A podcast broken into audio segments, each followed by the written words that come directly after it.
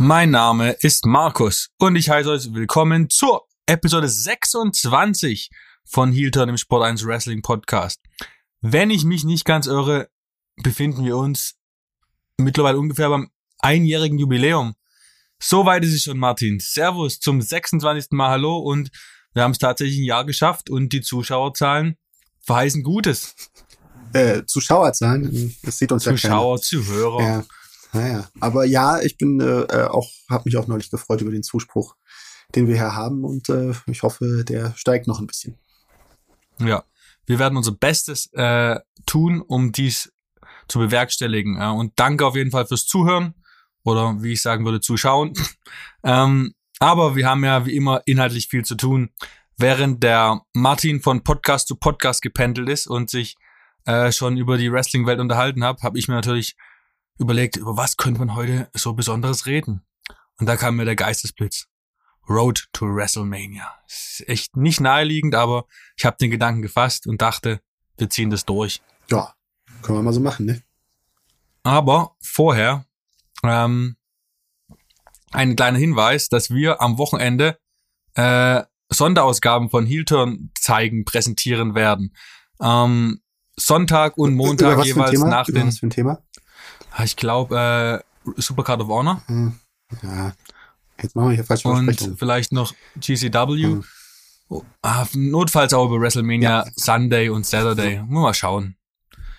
Also, wir werden da Social Media mäßig eine große Präsenz haben. Ich habe die Ehre, Martin hat mir dieses Jahr den Vortritt gelassen, ähm, in Dallas vor Ort zu sein. Ähm, und werde davon vor Ort berichten. Guckt da gerne über Sport 1 Facebook-Seite. Äh, guckt auch über meine persönlichen Accounts at, at Heel-Turn Markus, Instagram und Twitter. Der Martin wird über seinen Twitter-Account sicherlich auch einiges zu sagen haben zu diesem ereignisreichen Wochenende. Ähm, at WrestlerZähler, richtig? Genau, richtig, ja. Genau. Ähm, und damit genug der Werbung. Hört einfach rein und schaut, was passiert. Wird schön. Viele Interviews und viel weiteres. Ähm, bevor wir in die Road to WrestleMania starten, sollten wir aber ähm, einem nun zurückgetretenen Wrestler ehren, würdigen für seine außer äh, überragend gute ähm, Karriere. Natürlich ist die Rede von Triple H.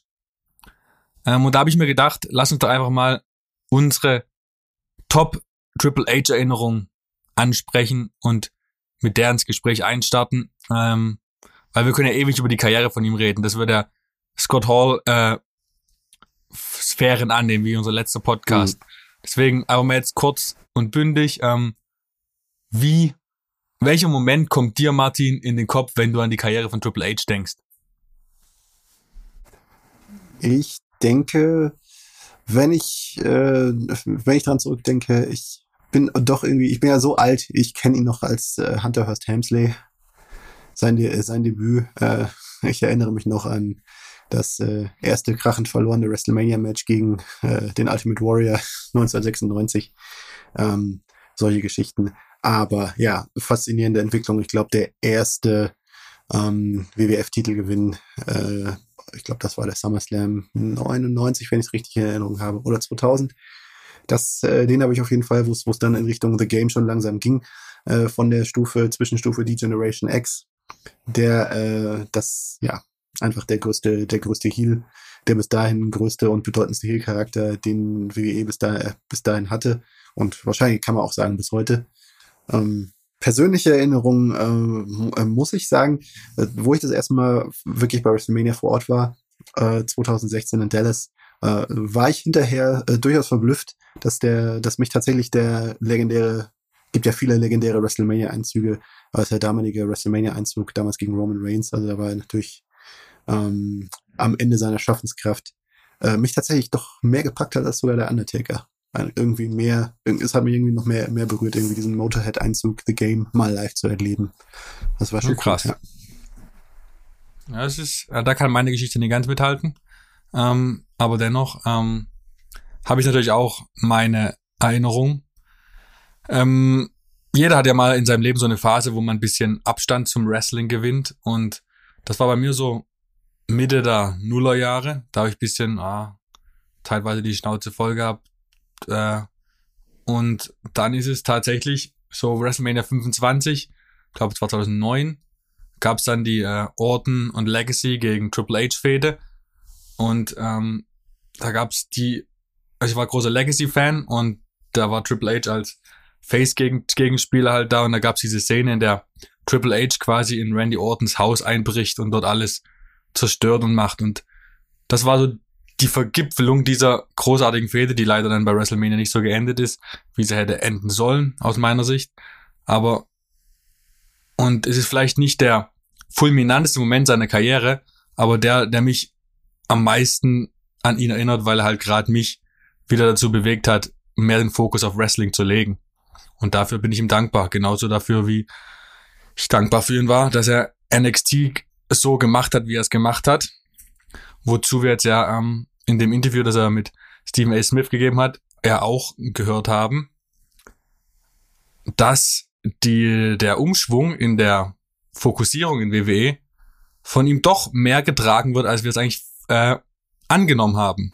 Ja. Willst du das ein bisschen ausführen, Martin? Öffentlich sagen wir es mal so, wir wissen es ja, ja nicht. Ich ja, meine, letztlich, man muss, man muss, man muss bei dem Ganzen halt doch, doch auch irgendwo die Timeline beachten, weil letztlich ähm, muss man jetzt halt schon sagen, durch, durch die Art und Weise, ähm, wie sich das Ausmaß seiner Herzprobleme jetzt auch herauskristallisiert hat und wie er das jetzt auch bestätigt hat. Also es gab ja schon Berichte, dass das ernst war und ernster war, als es auf den ersten Blick äh, verkauft wurde und äh, ja, auf jeden Fall nur äh, teilweise halt eben öffentlich gemacht wurde. Ähm, in der Art und Weise, wie seine Herzprobleme, er hat ja auch einen Defibrillator eingesetzt bekommen.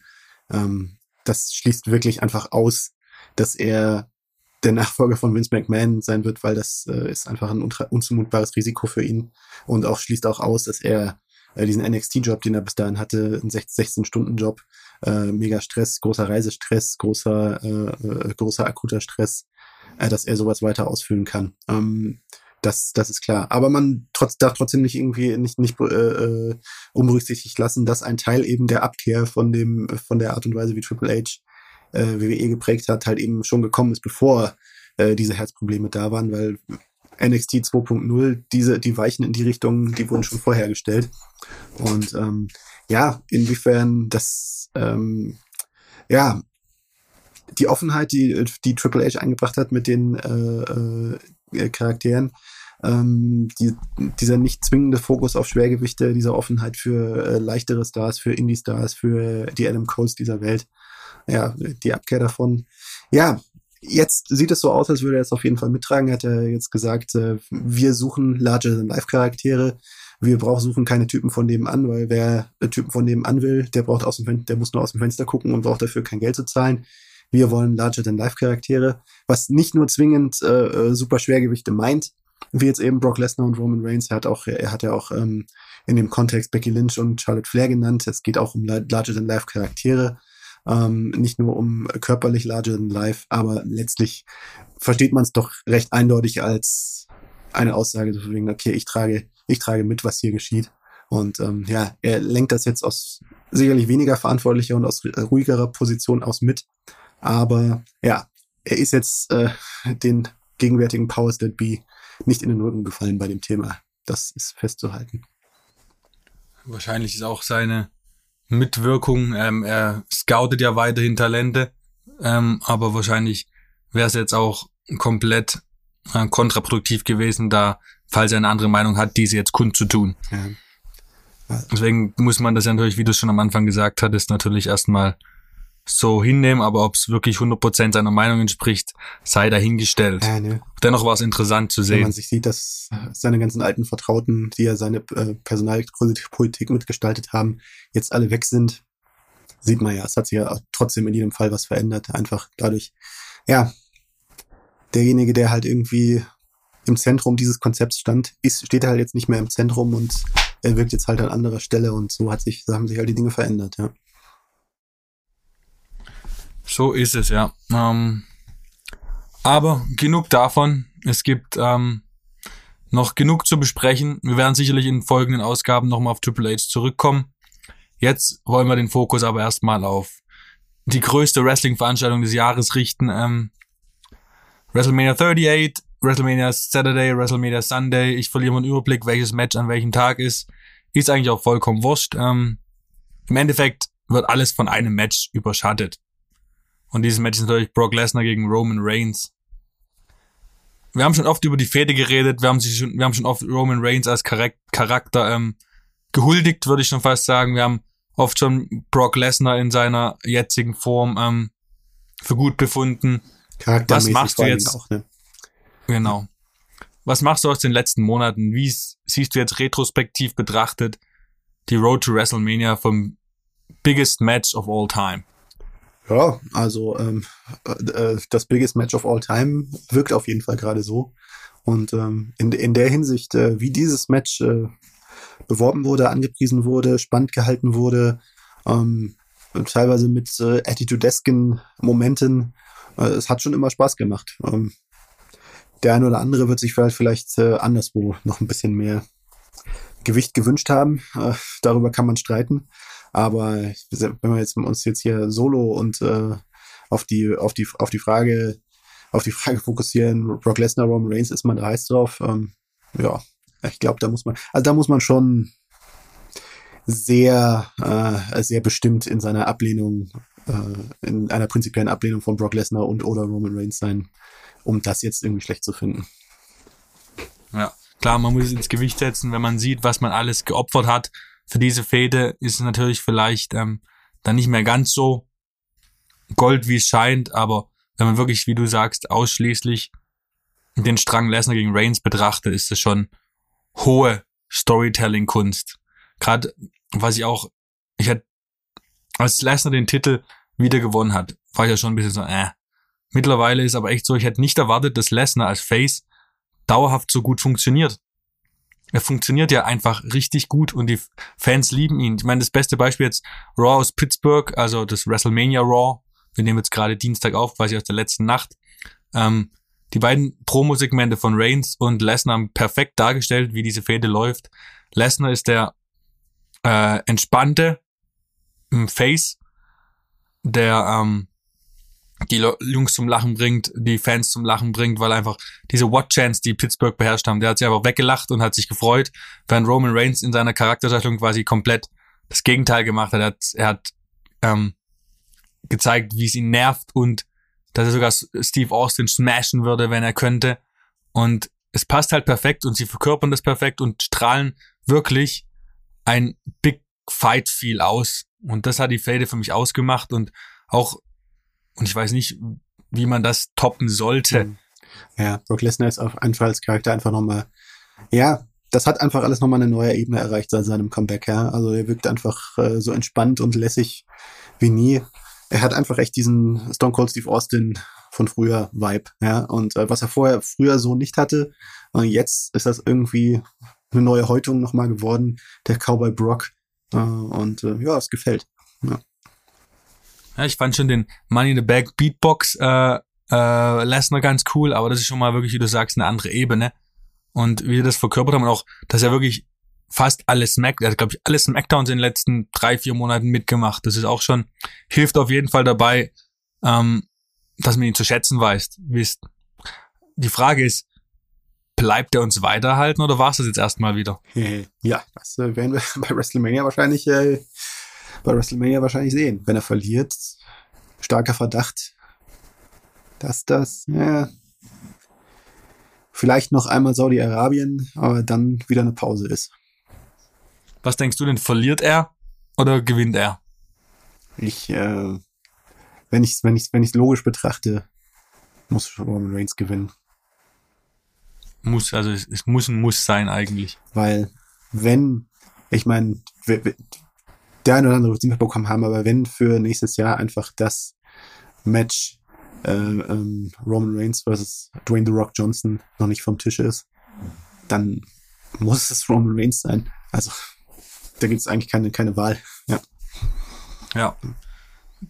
Die Frage ist halt, lässt man dann Reigns nochmal ein Jahr den Titel tragen? Beziehungsweise wird er beide Titel tragen. Also in letzter Zeit, in den letzten Jahren hat sich ja bei Titel Unifications immer abgezeichnet, dass kurz danach der Titel wieder einer für vakant erklärt wird oder sonstiges. Wie bei Becky Lynch zum Beispiel vor drei Jahren was, glaube ich. Ähm, weil er wird ja nicht ein Jahr beide Titel tragen. Tja. Oder doch? Ja, aber eigentlich nicht. Ja, man weiß es ja. nicht. das ist, äh, was man so hört aus so, aus, aus so Kreisen von WWE, klingt so, als ob das nicht erwünscht ist, ja, äh, letztlich nicht erwünscht ist, dass er dann doch wahrscheinlich irgendwann den WWE-Titel wieder abtreten wird, dass, dass da irgendwie eine, äh, ja, eine Variante ausprobiert wird und da dann doch wieder ein anderer Fokuspunkt für mutmaßlich Raw dann halt äh, geschaffen wird. Ähm, vielleicht Seth Rollins, man weiß es nicht. Ich keine, keine Ahnung, das würde darauf noch, doch nochmal aufbauen oder Bobby Lashley. Das wären ja alles Optionen. Aber ähm, ja, also Universal Champion, ja, kann, kann man sich mal trauen, die, in diesen Universal-Titel jetzt einfach nochmal ein ganzes Jahr halten zu lassen. Wäre. Also wenn es so weitergeht wie jetzt, ja. fände ich es jetzt nicht als problematisch. Ja. Es, es wird viele Challenge, geben, die das nicht so ja. sehen, es aber. Wird eine Challenge, ja. Auf jeden Fall. Ja. Vor allem, wenn man auch, ähm, ich habe jetzt ja die Woche, letzte Woche mit Drew McIntyre geredet. Und er hat ja auch schon natürlich äh, storymäßig angekündigt, dass er den Titel will. Und das ist auch die Fehde, wo, von der man ausging, weshalb Drew McIntyre zu SmackDown ging. Nicht um monatelang mit Madcap Moss und Happy Corbin zu fäden, sondern um schlussendlich vielleicht Roman Reigns zu entdrohen. Und da ist jetzt ja nach WrestleMania eigentlich der Zeitpunkt gekommen, um das einzuleiten. Und wenn man die beide gegeneinander fäden lässt und im Endeffekt Drew McIntyre als eindeutige Verlierer rausgeht, äh, ja, ein bisschen schwierig für True im Endeffekt. Mhm. Ja. Und das ist die entscheidende Frage. Wo sieht WWE Drew? Weiß ich noch nicht. Also jetzt gerade, wenn man es prinzipiell äh, wird er beschützt, ähm, wird, wird, wird immer darauf aufgepasst, dass er nicht doof ausschaut, sondern eher gut ausschaut. Aber ja, wenn, wenn when push comes to shove, äh, when push, push comes to shove, wie die Amerikaner sagen, wenn es dann wirklich drauf ankommt, entscheidet sich der WWE im Zweifel die Regentschaft von Roman Reigns unterbrechen? Hm, I don't know. Schwierig. Es sind halt mittlerweile auch auf einem Level, wenn du es jetzt unterbrichst, ist es halt das Ende, weil so ein Reign kriegst halt, ein Reign von Reigns kriegst nicht mehr so schnell hin. Da brauchst halt zwei Jahre, um so eine Anzahl an Tagen allein schon zu erreichen. Hm.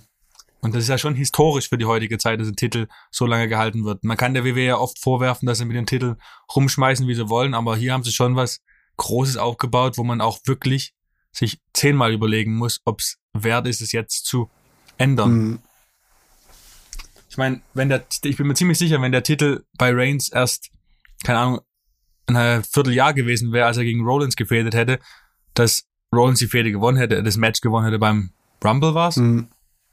weil der Rollins einfach so viel Momentum zurzeit hat, aber die Länge des, der Regentschaft allein hat schon Verständnis in mir hervorgerufen, warum es nicht gemacht wurde. Mhm. Ja, ne? Es ist halt, ne? So, so nah hat man, hat man lange, hat man, glaube ich, noch äh, lange niemanden reingeführt an diese Dimension von eines Hulk Hogan, eines Bruno San Martino ganz, ganz früher. Ja, das ist, äh, wenn, wenn, wenn ein, also, ne, hebt, äh, äh es, wird dann immer, Roman Reigns wird natürlich schon, auch, schon etwas aufgeblasen. Ist er am Ende der Goat? Ist er ein größer als John Cena, als ein The Rock, als ein Stone Cold Steve Austin, als ein Hulk Hogan? Hm. Eher nicht, würde ich sagen. Aber auf jeden Fall, das wäre halt auf jeden Fall jetzt der Weg, so eine lange Regentschaft, um ihn da in dieser Historie zu verewigen, in der modernen Historie. Auf jeden Fall. Mhm. Ja, ähm, ich glaube, wir können jetzt noch ewig über Reigns reden, aber wir haben ja noch, auch wenn es alles überschattet, noch andere wirklich besprechenswerte Matches mhm. oder Segmente, nenne ich es mal. Ähm, natürlich jetzt ähm, nach der Raw-Ausgabe am naheliegendsten erstmal, ähm, ich weiß nicht, ob du das Segment gesehen hast von Vince McMahon und äh, Seth Rollins. Ähm, war ja quasi, Seth Rollins stürmt ins, hat einen Termin bei Vince McMahon, nachdem er im Büro, um zu erfahren, was mit ihm bei WrestleMania passiert. Nach zwei Stunden Wartezeit kommt er rein und ihm wird dann quasi von Vince McMahon gesagt, dass er ein WrestleMania Match, WrestleMania Main Event Match haben wird mit äh, einem Gegner, der von Vince ausgewählt wird. Man kann hier niemand anderes bringen als Cody. Der Spot gehört zu Cody Rhodes. Hm. Alles andere, alles, alles andere wäre eine Enttäuschung. Selbst wenn man Bray Wyatt herholt, es, das ist Codys, Codys, Cody Ende. Hm. Tja. Ja, ja, also äh, es ist, äh, Also nach allem, was man hört, ist das ist das auch der Plan äh, und äh, es hat sich nichts geändert, hat sich nie was äh, geändert an dem Plan, auch nicht in dieser Phase, wo es halt eben anscheinend äh, die Verhandlungen mal gestockt sind oder oder doch nicht so weit waren, wie es es zwischendurch geschienen hat. Ähm, aber äh, ganz klar ist dieser Spot für Cody reserviert und ähm, außer außer es gibt noch irgendwie eine Last-Minute-Umplanung, aber davon gehe ich jetzt ehrlich gesagt nicht mehr aus. Von daher, ja, wird es Cody und ähm, ja, das wird auf jeden Fall ein cooler Moment, weil ja, unabhängig davon, wie, wie groß es dann am Ende nachhinein wirken wird, also die Reaktion für Cody im ersten Moment bei WrestleMania, also siehe Hardy Boys Comeback, siehe Bobby Lashley Comeback, die wird erstmal gewaltig ausfallen, einfach. Ja. Mhm. Ich habe mir schon gehofft, also es war ja vorgemunkelt worden, dass er erst zu WrestleMania auftritt, aber ich habe schon gehofft, dass er heute nicht kommt, allein schon aus egoistischer Sache, dass ich einfach so einen Moment mal live miterleben kann, weil ich glaube schon, dass das bombastisch wird. Mhm. Ja, definitiv. Ähm, die Frage ist, ähm, was passiert, wenn es nicht Cody Rhodes ist? Ja, ich glaube, darüber brauchen wir nicht. Da, ich glaube, damit brauchen wir uns nicht aufhalten. Also, das, was soll es sein? Das, also, man hatte, man hatte quasi hier ein, ein man hatte quasi, ich nenne mal die Punk-Methode angewendet. Und die Punk-Methode hat schon in Chicago letztes Jahr gut funktioniert. Die wird auch jetzt in Dallas sehr gut funktionieren. Hm. Ja, oder auch, äh, wenn man, wenn man sich selbst kopiert, ist halt nicht so bedeutsam. Undertaker, ne, in dem, welches Jahr war es? 2018, 2019? Ich glaube, äh, 18, 18 genau. WrestleMania 34. WrestleMania 34, genau, ja. Das, äh, das wäre meine, ja, ja, sag. Und das war. Das wäre meine nächste Frage. Ähm, mhm.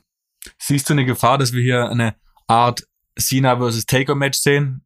Seth Rollins ist von der Ankunft von Cody Rhodes so überrascht, dass er äh, komplett gesmashed wird. Ja. Und äh, ja, sehr, sehr wahrscheinlich. Äh, ich halte es sogar für sehr wahrscheinlich, weil einfach äh, ähm, einfach äh, von, von der Logik her, dass ich glaube, WE will dann auch in solchen Momenten einfach den, den Fans gar nicht die Gelegenheit geben, runterzukommen oder irgendwie sich zu beruhigen durch äh, die Gefahr, dass dann irgendwie in einem längeren 20-minütigen Match dann irgendwie dieser, dieser, dieser Moment jetzt irgendwie geschmälert wird durch, ja, ja, okay, das Match finden jetzt vielleicht die Leute, Leute zwischendurch doch nicht mehr so interessant. Sondern ich glaube, das wird äh, relativ sehr, sehr kurz, also mindestens kurz, vielleicht sogar sehr, sehr kurz. Also äh, ich kann mir vorstellen, dass das mit einem Crossroads beendet ist, ja. Boah.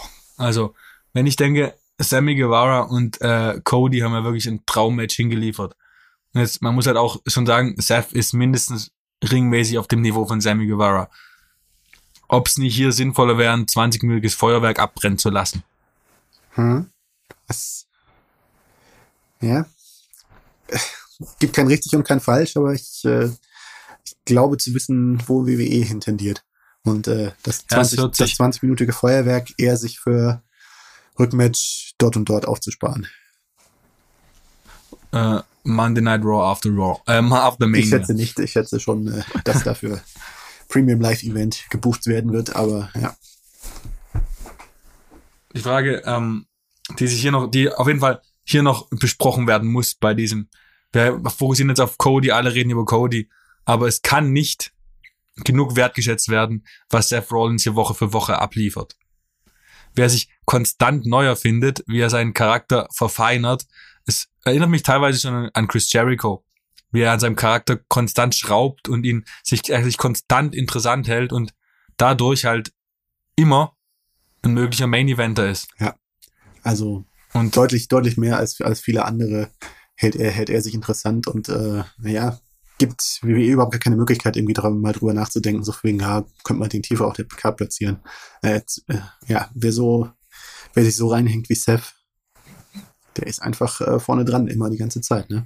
Also auch schon, also mir, mir hat irgendwie, also ich bin, ich als alter 90er Jahre Fan, ich war ja auch richtig begeistert von diesem, von diesem Segment, äh, von diesem Zitat von Bret Hart, äh, das ist Bullshit.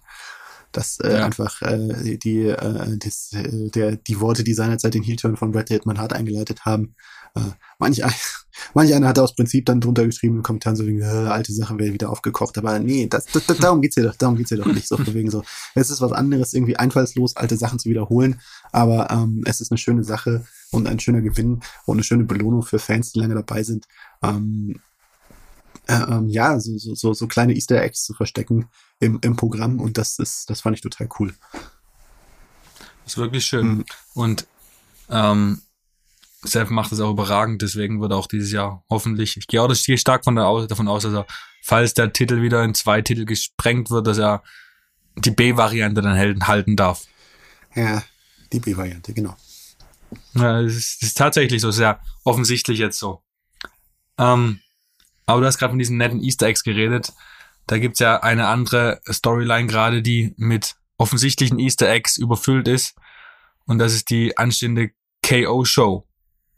Jetzt habe ich immer einen Anfang gemacht bei allen Diskussionen. Jetzt darfst du mal deine Gedanken zuerst äußern. Ja, ähm, also da hat man, ne, äh, es hieß zuerst, soll ein Match geben, dann wurde es ja dann doch kein Match. Aber das, was jetzt mittlerweile daraus geworden ist, ähm, ja, das ist was, was man am Ende der Show fast setzen sollte, muss, könnte, muss fast. Ja, also ich glaube nicht, dass äh, naja, ne, Nacht eins sollte das wirklich mit äh, dem der etwas äh, doch etwas riskanten äh, publikumsmäßigen Reaktion äh, äh, Ronda Rousey gegen Ric Flair enden, äh, Ronda Rousey gegen Charlotte Flair enden oder äh, The Rick is back. äh, oder halt einfach die absolut sichere Nummer, dass die Leute begeistert äh, glücklich nach Hause geschickt werden, wenn der gute alte Stone Cold äh, kommt und Kevin Owens da äh, abfertigt. Und Kevin Owens hat sich auf jeden Fall jetzt auch durch die Art und Weise, wie er da, wie das Ganze rübergebracht wurde, auch nochmal gut. Ja, also er geht nicht als Verlierer aus der, aus der Sache am Ende raus. Ja, das ist vollkommen richtig. Ähm, ich stimme dir zu. Also grundsätzlich bin ich dafür, dass Night, War, Night One, eigentlich WrestleMania Saturday, von, von Frauen äh, geheadlined wird. So wie es letztes Jahr auch berechtigte Reiseweise war. Aber dieses Jahr hat das für mich keine Berechtigung, da oben zu stehen. Einfach, weil die Feder nicht so funktioniert in meinen Augen. Und zweitens, weil KO einfach, KO alleine sowas Legendäres gemacht hat in den letzten drei, vier Wochen, dass es einfach verdient zur Headline. Diese Perfektion, würde ich fast schon nennen, was in den letzten zwei, drei Wochen da passiert, passiert ist. Ich weiß noch, in unserer letzten Folge ungefähr, vorletzte Folge war das, ähm, ja, wenn Stone Cold zurückkommt, dann muss auch langfristig aufgebaut sein. Es hat mir, es hat mir das nicht gefallen, wie kurzfristig es mit dem Texas angefangen hat. Was ist denn das jetzt für ein Unfug? Und dann ging das los mit der Challenge an Stone Cold. Und dann hat Kevin Owens einfach was abgebrannt. Diese Promos. Es war ja, also, besser geht's nicht. Der, hat die, der, hat die, er alleine hat diese Story aufgebaut und fortgeführt und so weit gebracht, dass sie Headline kann. Ja, einfach, äh, ja, einfach, einfach echt schön. Hat da ein Fan und Bewunderer der Attitude Era den Zauber der Attitude Era äh, mit, äh, mit dem nötigen, äh, mit der, und das, was Stone Cold Steve Austin damals aufgemacht hat, äh, äh, modernisiert, gespiegelt, ähm, ja, rübergebracht. Einfach das Beste, die beste, die beste Art und Weise, wie äh, was dann, was beim WWE gut ist, auch wenn es, auch wenn es nicht um äh, wrestlerische Klasse im Ring geht, ja, sondern der Unterhaltungsfaktor, den hat Kevin Owens da einfach perfekt reingebracht. Ja. Und auf was es hinausläuft, ist ja nicht so wie man Stone Cold WrestleMania Auftritte gibt, äh, fünf Stunner und Goodies und ein paar Bier, sondern es scheint ja schon eher in die Richtung zu gehen. Ja, Ja. also ich habe die, ich glaube Ryan Satin hat es gepostet auf Twitter. Die Idee fand ich wirklich sehr, sehr großartig, dass äh, die Show am Samstag mit der KO-Show anfängt und das Segment darin endet, dass sie, äh, dass Steve Austin bereit ist am Ende der Show, äh, dass Kev, quasi Kevin Owens herausfordert und am Ende der Show die quasi in einem Street Brawl gegeneinander antreten. Das fände ich sehr, sehr charmant. Weil da allein schon hast du zweimal den Entrance-Pop vom Steve Austin. Du hast eine unglaubliche ähm, Steigerung. Die Leute freuen sich und sind die, können wahrscheinlich auch diese Zwischenphasen gut überstehen, weil sie wissen, dass im Endeffekt halt Mhm. noch was Großes kommt. Mal sehen. Ja, wenn's, äh, wenn sie sich das zutrauen, so viel wegen, dass das nicht nur, dass äh, Stone Cold Steve Austin nicht nur rednerisch ein Segment trägt, sondern, sondern wrestlerisch auch das zwei, ein zweites eigenständiges Segment. Kann so kommen, ja. Wir werden sehen, wir werden drüber reden. Am Sonntag Nachmittag deutscher Zeit. Ähm, jetzt aber, ich habe es gerade schon angesprochen, Charlotte Flair gegen Ronda Rousey. Ich habe schon von meiner eher nicht sonderlich begeisterten Haltung geredet. Wie steht's bei dir? Bist du überzeugt von dem, was du gesehen hast bisher? Ja, es ist. Ja, man merkt halt, Ronda Rousey ist halt. Ähm, ja, ne, es ist. Ich, ich finde es generell schwierig. Äh, Charlotte Flairs Charakter hat sich für mich ein bisschen totgelaufen und Ronda Rousey ist halt ja, nicht, nicht, nicht das geborene Babyface, nicht einfach die geborene WWE-Entertainerin, wenn es eben nicht gerade um, wenn es nicht um ihre Ringauftritte geht. Ähm, weil einfach, ja, es, es ist nicht die, man braucht es nicht, äh, also ich, ich, ich will das jetzt auch nicht irgendwie verurteilen oder so und so weiter. Ronda Rousey hat ja selber auch äh, darauf hingewiesen, dass sie ein gewisses äh, Sprachproblem hat. Ähm, also äh, äh ne, so, so eine Art von ähm, zusammen mit Lernschwäche zusammenhängende, zusammenhängende Sprechschwäche. Ähm, das macht sich schon bemerkbar und sie ist nicht so, ja, einfach ist nicht die geborene Entertainerin und ähm, es, es, sie lebt mehr, eher mehr von der Aura eben, was sie im Ring kann, was sie, was was, was sie sportlich kann, was sie athletisch kann.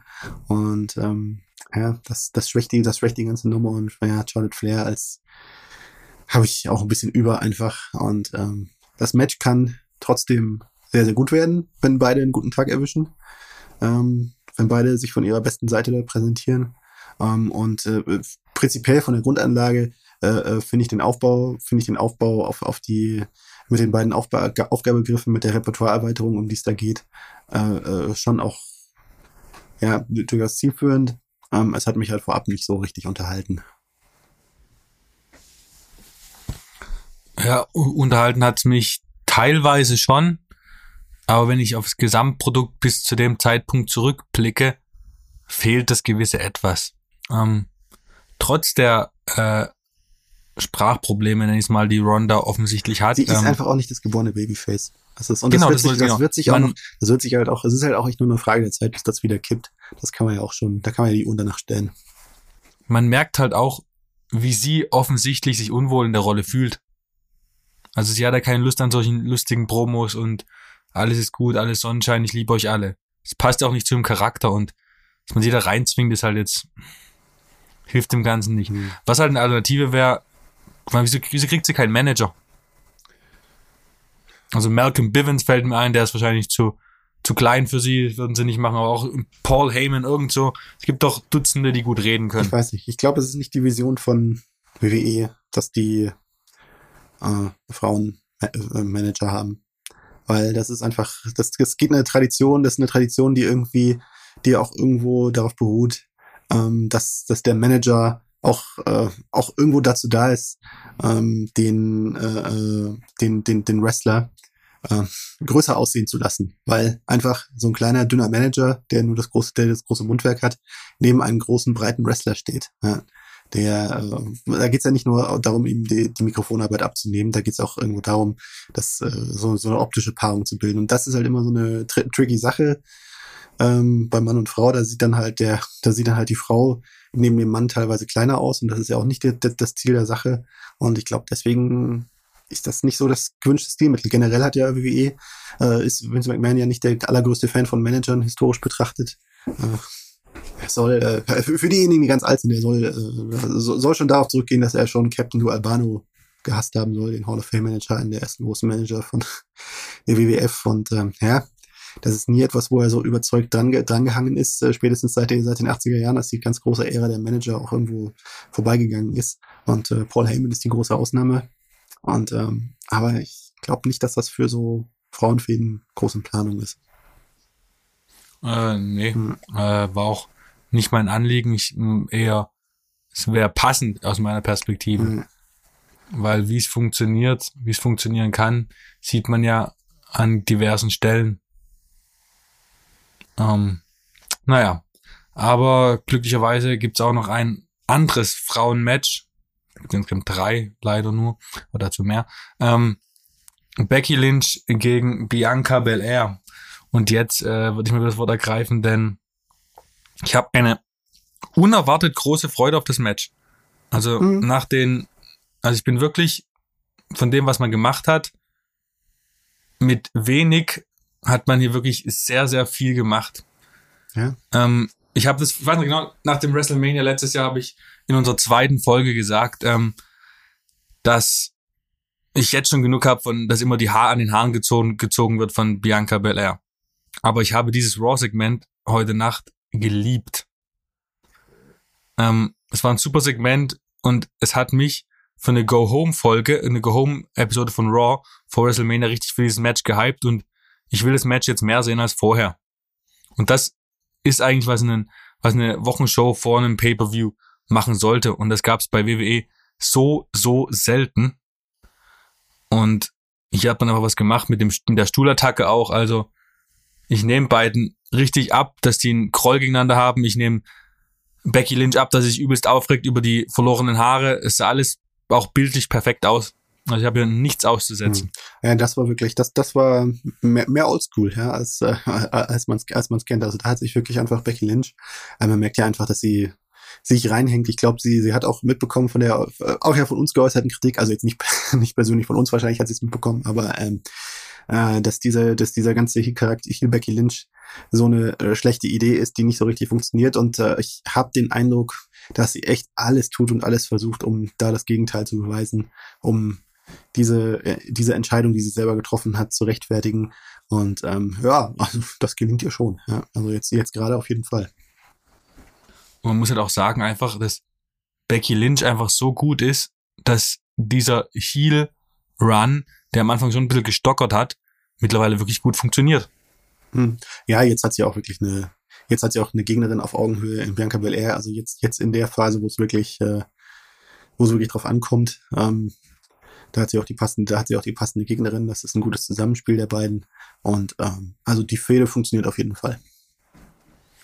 Und was, was ich wirklich, äh, ein kleines Side Note, den ich interessant fand bei Raw, ähm, Pittsburgh war ja wirklich sehr äh, verliebt in What Chance.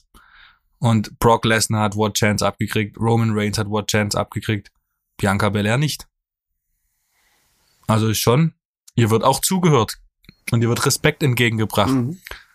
Und John Rossap hat es, glaube ich, gesagt, ähm, ähm, er hat sich im AEW Locker Room umge umgehört und gefragt und da wurde wohl unisono gesagt, dass sie beeindruckt davon sind, welche Star Power Bianca Belair hat.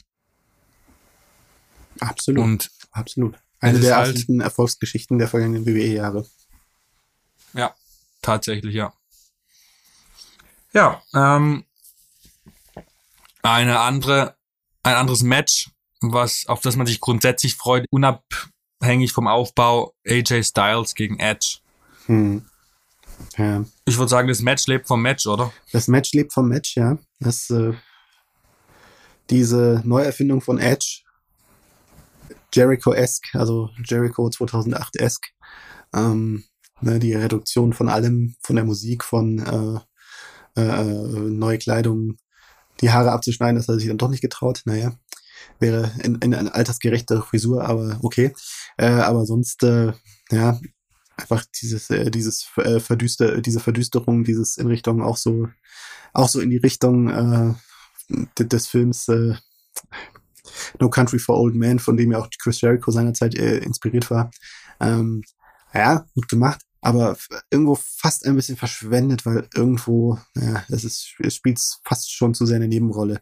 Ähm, dass, dass ich das fast diesen ganzen Aufwand jetzt fast irgendwo ein bisschen äh, ja falsch geleitet fand. Weil irgendwo wird die, wird die ganze Fehde, wird, wird die Bedeutung der Fehde zwischen Edge und AJ Styles dem Ganzen äh, nicht so ganz gerecht. Ja. Ich bin auch der Meinung, dass der Turn komplett verschwendet war. Äh, hätte man sich vielleicht für er später hat, aufheben können, vielleicht für den Sommer. Ja. ja. Weil die Fehde war halt, ist einfach bis jetzt, ist ja keine wirkliche Fehde. Mhm, ja, ja und, und das hätte man echt einfach äh, auch nach WrestleMania machen können, ja, als, äh, als, genau, nächste, als nächste Wendung der Fehde. Ja. Da ist jetzt irgendwie alles überhastet worden. Da hätte man auch vielleicht, keine Ahnung, vielleicht hätte er bei WrestleMania per Roll-Up verloren, wäre auch ein Ideal gewesen. Aber was auch immer passiert wäre, dann hätte er auch vielleicht Verständnis von den Heel-Turn gehabt. Der Heel-Turn kam ja aus dem Nichts und war komplett ohne jeglichen Sinn eigentlich, komplett sinnbefreit. Äh, und aber auch durch den Turn hat sich an meiner Vorfreude nichts verändert. Es gab jetzt kein Segment, wo ich dachte, wow, krass. Es hätte genauso gut hier Face gegen Face heißen können. Hm, ja, stimme ich dir zu, ja. Schade. Hm. Aber, aber wird ja trotzdem ein tolles Match und deswegen, das ist, ja auch irgendwo, ist ja auch irgendwo die Hauptsache, aber ja, das ist, das, das, ist, das hat mich auch irgendwie so zwiegespalten zurückgelassen, ja. Um, Bobby Lashley kommt zurück und trifft gegen Omos an. Omos, wie auch immer man ihn ausspricht. Ähm, Sehr spannende Konstellation, Ja. weil da wirklich, da bin ich wirklich nicht so schlüssig oder nicht so, kann ich nicht so ganz abschätzen. So von wegen, ist das jetzt der Abgesang auf Omos und äh, ist das jetzt der Abgesang auf Omos oder ist das äh, sein Start? Also, ich glaube, mittlerweile ist klar, dass Omos ähm, langfristig kein Geld ist. Also, da fehlt einfach was. Er hat, er ist nicht, der ist kein Big Man, der langfristig oben mitspielen kann. Meiner Ansicht nach ist das jetzt klar. Was aber äh, bei Omos äh, Geld bringt noch zum jetzigen Zeitpunkt ist, wer ihn das erste Mal besiegt. Also wirklich clean. Hm. Und ob da Bobby Lashley die richtige Karte ist, wage ich zu bezweifeln, ob es nicht sinnvoller ist, Bobby Lashley jetzt verlieren zu lassen. Ich glaube, Lashley schadet es mittelfristig nicht, hier verloren zu haben. Über die Goldberg-Niederlage letztes Jahr im Herbst redet auch keiner mehr. Er hat Mhm. das Standing mittlerweile, um sowas verkraften zu können. Wenn Omos allerdings jetzt verliert, dann war's das im Endeffekt. Ja, dann war's das. Die Schummellösung ist natürlich, äh, lass Omos unfair, unfair gewinnen, dann hältst du dir, hast du, hältst du die Option offen, die, den Fall Omos noch ein bisschen weiter zu beobachten Ja. und äh, die Niederlage dann, dann später eventuell nachzuholen. Weil, ähm, ne, nach allem, was man sieht, ich glaube, Bobby Lashley wird da nicht als der klare Verlierer aus dieser Sache herausgehen, weil Bobby Lashley ist dann doch irgendwo zu wichtig. Ähm, und äh, doch irgendwo in der, in der, gerade in der Logik von WWE immer so der sichere Titelkandidat, der warm gehalten wird für einen eventuellen Titel ran. Gerade jetzt auch dieser zwischenzeitlich un- unterbrochene, eigentlich recht klar ersichtlich wirkende äh, Wandel zum Babyface. Ähm, ja, ne? Ich, ich, ich las die Theorie, vielleicht könnte MVP eine Rolle spielen gegen Bobby Lashley Ja, turnen gegen und, äh, und Omos unter seine Fittiche nehmen. Das wäre eine Variante. Äh, Omos kann, glaube ich, auch einen Manager gut, gut gebrauchen eigentlich. Ähm, und dann könnte man den, das Experiment vielleicht noch eine Weile fortführen. Ist vielleicht die ele- eleganteste Lösung jetzt aus dieser durchaus äh, trickigen Frage. Ja. Ja, die MVP-Möglichkeit ähm, klingt auch sinnvoll. Ich meine, war es bei Raw auch nicht dabei. Hm. Vielleicht kann dann endlich mal Cedric Alexander und Shelton Benjamin zurückholen. Wer weiß. Ah, das, wäre, Ähm. das, wäre, das, wäre vielleicht äh, eine Gruppierung, die man um Omos aufbauen könnte mit Cedric Alexander und Das Pain-Business vielleicht nennen. Ja, da, da, da hört Ähm, so könnte man es aber- Ja. Hm. Wollen wir uns nicht so lange damit aufhalten, weil es gibt ja noch wirklich ein Match, was ich unbedingt ansprechen muss, weil es einfach verdient hat. Johnny Knoxville gegen Sami Zayn. Wie viel Liebe und Hingabe in diese Fehde fließt, ist unglaublich. Hier ist wirklich mal, es ist wirklich eine Fehde, die man so im Wrestling bisher noch nicht gesehen hat. Also ich zumindest nicht. Ich finde es unglaublich unterhaltsam und freue mich aufs Match. Es wird kein Leckerbissen, aber man kann da, glaube ich, wirklich viel coole Sachen erwarten, die man so vorher vielleicht noch nicht mal gesehen hat. Vielleicht paar Jackass-Pranks mit eingebaut und aber allein schon der Weg zu dem Match war es für mich wert, Johnny Knoxville dann so hier einzubauen. Mhm. Ja, Sami Zayn äh, hat sich da reingeworfen und äh, alles rausgeholt, sag ich mal so. Ich meine, der hat sogar FaceTime-Calls, während er gebadet hat, angenommen. Mhm. Es ist einfach, der Typ ist einfach überragend cool.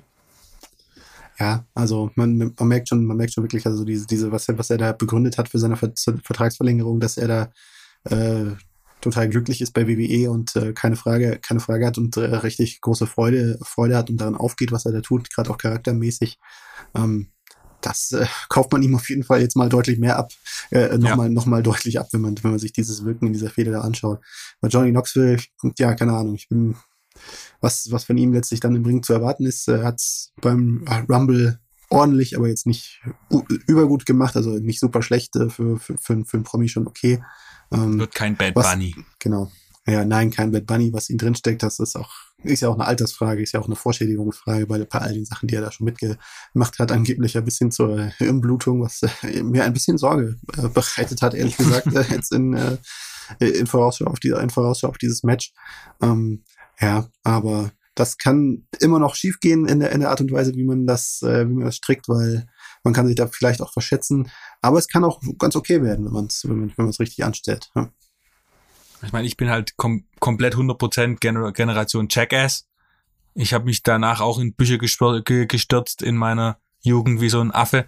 Hm. Aber es war halt komplett meine Zeit damals und ich finde die Konstellation, die man hier geschaffen hat, gerade, ich glaube, für alle Wrestling-Fans in meinem Alter ist es eine, ein ziemlich cooles Ding, was sie da auf die Beine gestellt haben. Hm. Ja, aber ähm, ich glaube, die anderen Matches können wir grundsätzlich außen vor lassen. McAfee gegen Theory. Schauen wir mal. Hm. Pat McAfee ist ein überragender Kom äh, genau. Kommentar, äh, Kommentator, aber schauen wir mal. Schauen wir mal, wie gegen Cole hat auch überrascht. Was er, was er kann, hat er ja schon gezeigt auf jeden Fall ja. bei, bei NXT und äh, gegen, gegen Adam Cole und äh, was äh, ich, äh, ich, ich habe neulich erst irgendwie irgendwie mitbekommen, dass dieses Match auch nicht gar nicht wirklich äh, durchchoreografiert war, sondern dass das auch wirklich spontan, dass es einfach oh, okay. da Adam Cole die Calls gemacht hat und äh, er Pat McAfee mit seinem Engagement da durchgeleitet hat. Also das fand ich auch nochmal zusätzlich beeindruckend, ehrlich gesagt. Ja, stimmt. Äh, wird bei WrestleMania wahrscheinlich noch ein bisschen anders laufen, aber ja, ja so ne? dann gibt's noch den anderen Promi. Ja. Ach genau, den den Mr. Paul, der da muss ich ehrlich sagen, dass Lucha das, Logan. Ja, ja, muss ich ehrlich sagen, das hat bei Raw, das hat bei Raw eigentlich jetzt schon, da ist jetzt bei Raw auch einfach die letzte Luft, die da vorhanden war, eigentlich schon rausgegangen, weil letztlich hat Raider seine Rache bekommen und äh, ja, keine Ahnung. Da muss es irgendwo, weiß ich, weiß ich nicht, worauf das dann noch hinausläuft, ob das jetzt dann eher auf eine Dynamik zwischen Miss und Logan Paul da am Ende hinausläuft. Aber ja, muss ja, das hat mich auch überrascht, nicht, ja. Ich muss ehrlich sagen, ich bin nicht die Generation Logan Paul, wie der eine oder andere vielleicht weiß. Äh, deswegen, ja, ja, äh, betrachte ich das als, naja. Ja, es ist tatsächlich, neutral, dass der jetzt schon die Maske ja. zurückgekriegt hat, war schon mhm. gefühlt verfrüht. Ja. Aber lass uns auch noch mal eine Sekunde drüber reden, was es bis jetzt nicht auf die Card geschafft hat. Und beziehungsweise was in, ähm, du hast es auch als äh, Überschrift in deinem Raw-Bericht benutzt, was denn aus den Midcard-Titeln passiert, äh, was da gerade passiert. So, ich meine, guckt man sich den Titelträger Ricochet an, der mit großen Ambitionen in seinen Titelrun gestartet ist, jetzt innerhalb von vier Tagen drei Matches verloren hat mit einer Matchzeit von insgesamt addiert ungefähr zehn Minuten.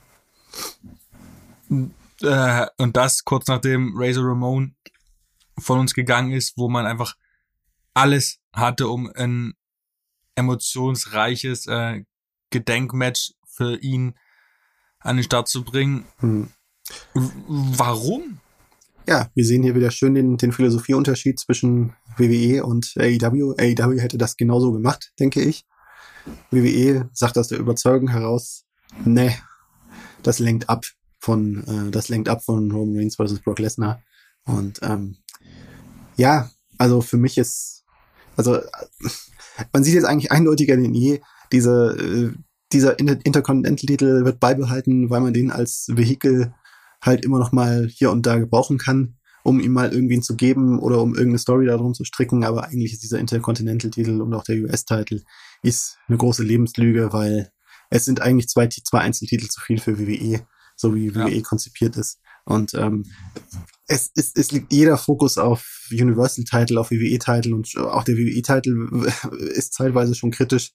Ähm, und äh, ja, in der Continental US-Title sind einfach echt nur, sind echt, ja, die hängen am Tropf, werden mit, durch, werden mit durchgeschleppt. Das sind äh, Dead Titles Walking, sagen wir mal. Sagen, wir, sagen, sagen wir mal ganz hart, sagen wir mal ganz hart, ja. Also, ja, also ja, ne, das ist, war schon früh, das war schon eigentlich, äh, war schon eigentlich beschlossen, es abzuschaffen und äh, hat in dem Kontext auch Sinn gemacht, aber man hat sich dann doch nicht getraut, das so beizubehalten und äh, man kommt dann doch immer wieder drauf zurück. Aber einfach das, was dieser Titel mal war, vor eben äh, in dem vergangenen Jahrtausend, im vergangenen Jahrhundert, das wird er nie mehr werden und äh, ja, keine Ahnung man, irgendwann kann man sich doch mal durchringen zu sagen, komm, lass, lass stecken, lass bleiben. Das ist einfach, weil irgendwo ist das auch, man veralbert damit das Vermächtnis, dass da eben die Stars äh, als der Titel eine Bedeutung hatte, ähm, damals hatte, weil es ist sich immer zurecht, zurechtgelogen, äh, wenn man, wenn man behauptet, so, ja, dieses Vermächtnis knüpft man jetzt an. Man tut es nicht wirklich. Ist halt auch eine Farce, wenn man bedenkt, dass man sich dann doch, doch schon als Fan, als Zuschauer ähm, freut, wenn einer belohnt wird, der lange äh, zurückgehalten wird, wie halt jetzt Ricochet Hm, und der dann halt der Titelgewinn eigentlich mehr Strafe als Gewinn ist. hm. Das ist dann halt Ja. schon ärgerlich Also für Zuschauer, wirklich, für ihn selbst. Also ich meine, das wäre ja auch echt wirklich nicht nötig gewesen. Diesen Austin Fury, man hätte ihn, Austin Fury hätte man auch jemand an, gegen jemand anders einen klaren Sieg geben können. Das wäre doch scheißegal gewesen, ja. Aber irgendwo, man hat ja fast das Gefühl, das ist irgendwo Absicht, ja. Genau. Man will Man man kriegt ja nicht mal einen Spot bei der WrestleMania, die über zwei, ne, zwei Tage geht. Ja. Es ist alles schon sehr unverständlich und fast schon kommt es einem so vor, als gewollt Hm. dagegen geht. Ja, also so, I don't know, also, keine Ahnung, wenn, wenn er nicht zumindest diesen Titel hätte, würde ich mich fragen, ist er auf einer Liste mit Commander Aziz, mit den Viking Raiders, mit, äh, die vielleicht Ja. nach WrestleMania nicht ihr Telefon abnehmen sollten. Ähm, Oh ja. Ja. Ja. Ich Vollkommen weiß es richtig. nicht, ja. Naja. Ähm, aber jetzt sind wir gerade schon bei den Flops. Ähm, was sind denn abgesehen von der Missachtung von Finn Balor und äh, äh, Ricochet, also den Midcard-Titelträgern, deine Flops der Road to WrestleMania? Hast du noch irgendwas im Kopf, wo du Das- denkst, Also in, in dem Kontext muss man schon mal sagen, äh, dass äh, das echt leider auch so als, als Nachricht zurückbleibt aus dieser Road to WrestleMania, dass das Projekt Damien Priest dann wohl auch schon wieder gescheitert ist.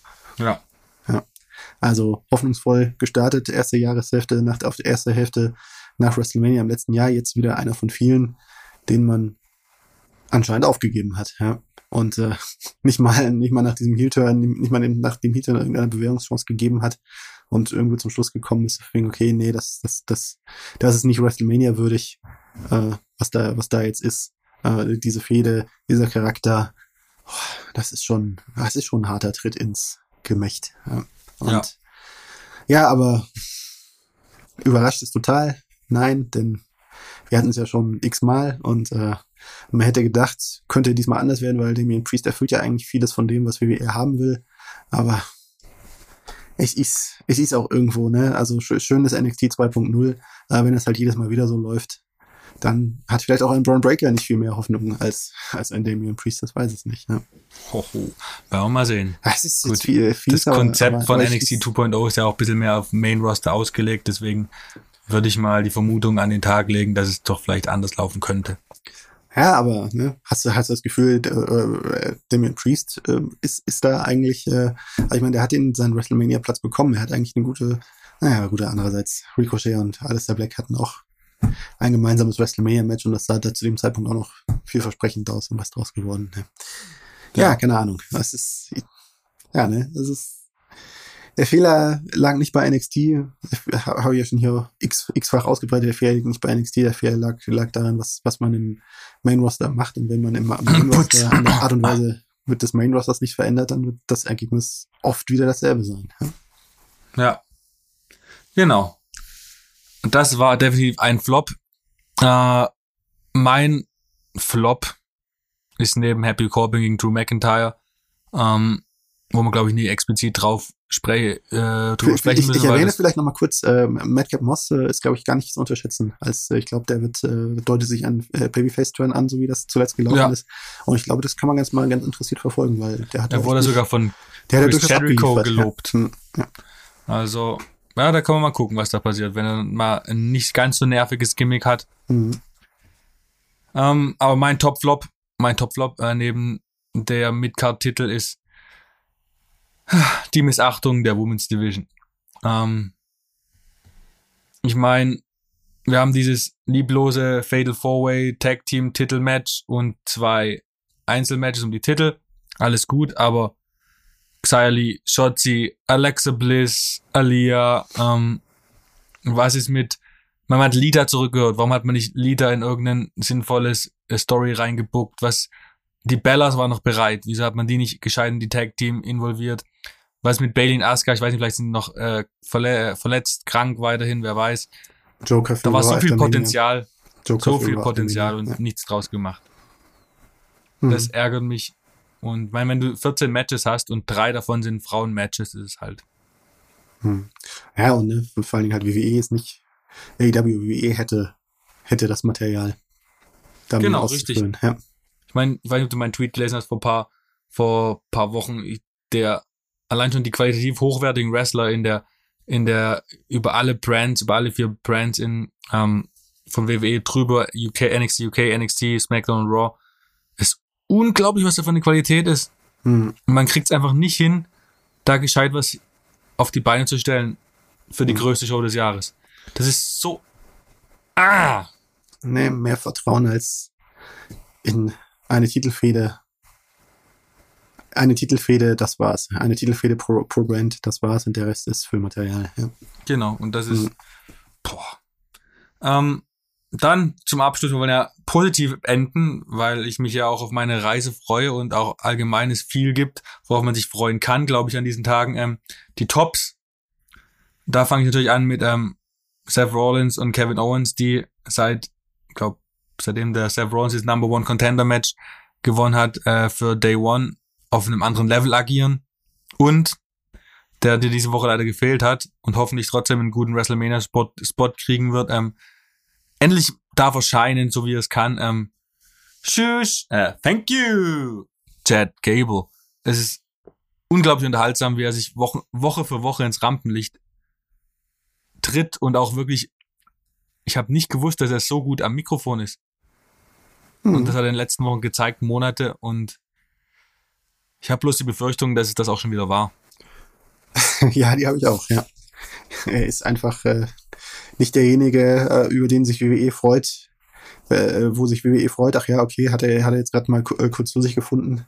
Aber ja, keine Ahnung, ne? Das äh, hat WWE, hat WWE jetzt auch erfreut mitgenommen, dass dieser Act äh, Rusev Aiden English eine Weile gut funktioniert hat, aber das heißt nicht, dass äh, Aiden English danach weiter gefordert, gefördert, gefördert worden wäre. Ne? Aiden English Ja. und Chad Gable sind ja schon Ist natürlich völlig andere, ist natürlich völlig anderes Niveau, aber le letztlich in der Wahrnehmung von WWE scheint es nicht so weit auseinander zu sein, weil äh, klar, außer, außer dass man Chad Gable verlässlicher in Matches stecken kann, in denen er am Ende besiegt wird, äh, dass die dann auch äh, äh, gut, gut unterhaltsam, äh, äh, qualitativ hochwertig sind.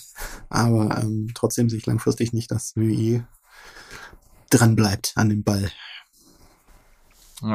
Und äh, bevor ich dir noch einen Top gebe, würde ich gerne auch noch, noch einen weiteren Top nennen, ähm, weil wir jetzt viel berechtigterweise drauf rumgehackt haben in den letzten Monaten. Ähm, der Build-up zu Stand and Deliver ist größtenteils sehr, sehr annehmbar. Und die Card verspricht auch Spaß zu machen. Gunther vs. LA Knight, das Women's Fatal Four-Way Match, das äh, Tag Team Triple Threat Match, das Leather Match für den North American Titel. Also ich glaube, es wird eine ziemlich, ziemlich gute Veranstaltung. Ja, ich, äh, man kann sich auch, glaube ich, auch wirklich auch mal freuen, dass die mal rauskommen aus diesem Biotop da und äh, endlich mal wieder von einem richtigen Publikum äh, reden. Wahrscheinlich äh, MSK werden sich, glaube ich, in besonderem Maße freuen, Ja, ja. dass die, dass die nicht, äh, dass die nicht aus irgendwelchen persönlichen, äh, dass die nicht in dieser äh, aus irgendwelche lächerlichen Gründen äh, äh, da aus Prinzip immer ausgebuht werden, obwohl sie eigentlich die Babyfaces sind, weil weil irgend, weil sie irgendwem den fünf Leute da ja, irgendwie auf, auf den Stift getreten sind, ich weiß es nicht. Äh, komische Geschichte. Ähm, ja, also äh, das, äh, das, das, das kann man wirklich dann auch interessiert, interessiert verfolgen, dass die da echt auch mal wieder rauskommen und halt eben verdiente Leute wie eben Gunther, Imperium, äh, äh, Brunbreaker da dann auch mal von einer größeren Kulisse auch mal glänzen können. Und äh, ja, wäre schön, wenn das, wenn das dann auch äh, hält, was es verspricht. Ja. Ja, genau. Und ähm, den letzten inhaltlichen Aspekt übergebe ich an dich, Martin. Was, Was soll ich noch sagen? freust du dich? Was ist dein Was- absolutes Highlight? Was ist deins, wo du denkst, yes, endlich? Ah, ich glaube, ich, ich glaube, es ist, es ist einfach jetzt das große Zusammenspiel aus äh, so wegen so. Ich, ich freue mich, was was WWE jetzt auspackt an an unterhaltsamen Momenten und an coolen Momenten und ähm, das äh, ich, für mich ist einfach der, generell große Top so von wegen so bei WWE. Sie haben jetzt generell das, was das, das, was ihnen, also vor dem, es war schon letztes Jahr, letztes Jahr vor dem SummerSlam auffällig, jetzt ist es vor WrestleMania nochmal auffällig, so von wegen so, wenn die eine Show, große Show vor der Brust haben, äh, dann tut's ihnen unendlich gut, weil sie dann endlich eine Richtung reinbekommen und äh, da dann auch wirklich Fokus drin ist und dann auch an mehreren Fronten äh, was gut funktioniert. Und das hat diesen WWE-Shows in den vergangenen Wochen einfach unheimlich, unheimlich gut getan. Und das hat sie auch echt wieder viel besser anschaubar gemacht als in anderen Phasen des Jahres. Und das, äh, wenn das jetzt irgendwie einen schönen Höhepunkt nimmt bei WrestleMania, ist doch für alle Wrestling-Fans erfreulich und schön. Hätte man kaum schöner sagen können. Und mit diesen Worten ähm, sage ich danke fürs Zuhören. Ähm, wie schon am Anfang erwähnt, äh, wir werden über Sport 1, Facebook Wrestling, ähm, für meine privaten äh, Instagram und Twitter Accounts, äh, at Hilton Markus und auch at Wrestlerzähler gut über WrestleMania berichten. Folgt uns da. Äh, die Kollegen aus dem Social Team haben werden heute im Laufe des Abends, also Dienstagabend bis Donnerstagabend einen eine Umfrage, glaube ich, erstellen, was ihr von vor Ort gerne sehen, hören, lesen wollt und wir werden versuchen, das umzusetzen. Könnt ich ihr sehe übrigens gerade auch noch Breaking News, äh, Steve Austin, Kevin Owens, Confrontation to Main Event WrestleMania 3891. Haben wir, das hier auch noch, haben wir das hier auch noch abgefangen? Geil. Ja. Gut. Sinnvoll. Darüber werden wir berichten, so wie über alle anderen Sachen, die passieren. Gebt euren Input. Wir, ich probiere es umzusetzen. Martin wird hier die Texte und alles rausballern, was geht. Wird großartig. Ähm, bis dahin könnt ihr gerne uns hier liken über Spotify, über Apple, Apple Podcast.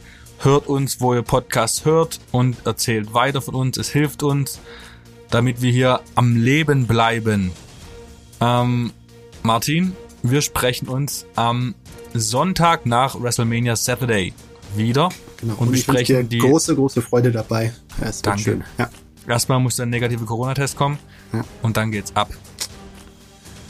Bis dahin äh, sprechen wir uns bald wieder. Ich freue mich. Äh, danke fürs Zuhören und good fight, good night.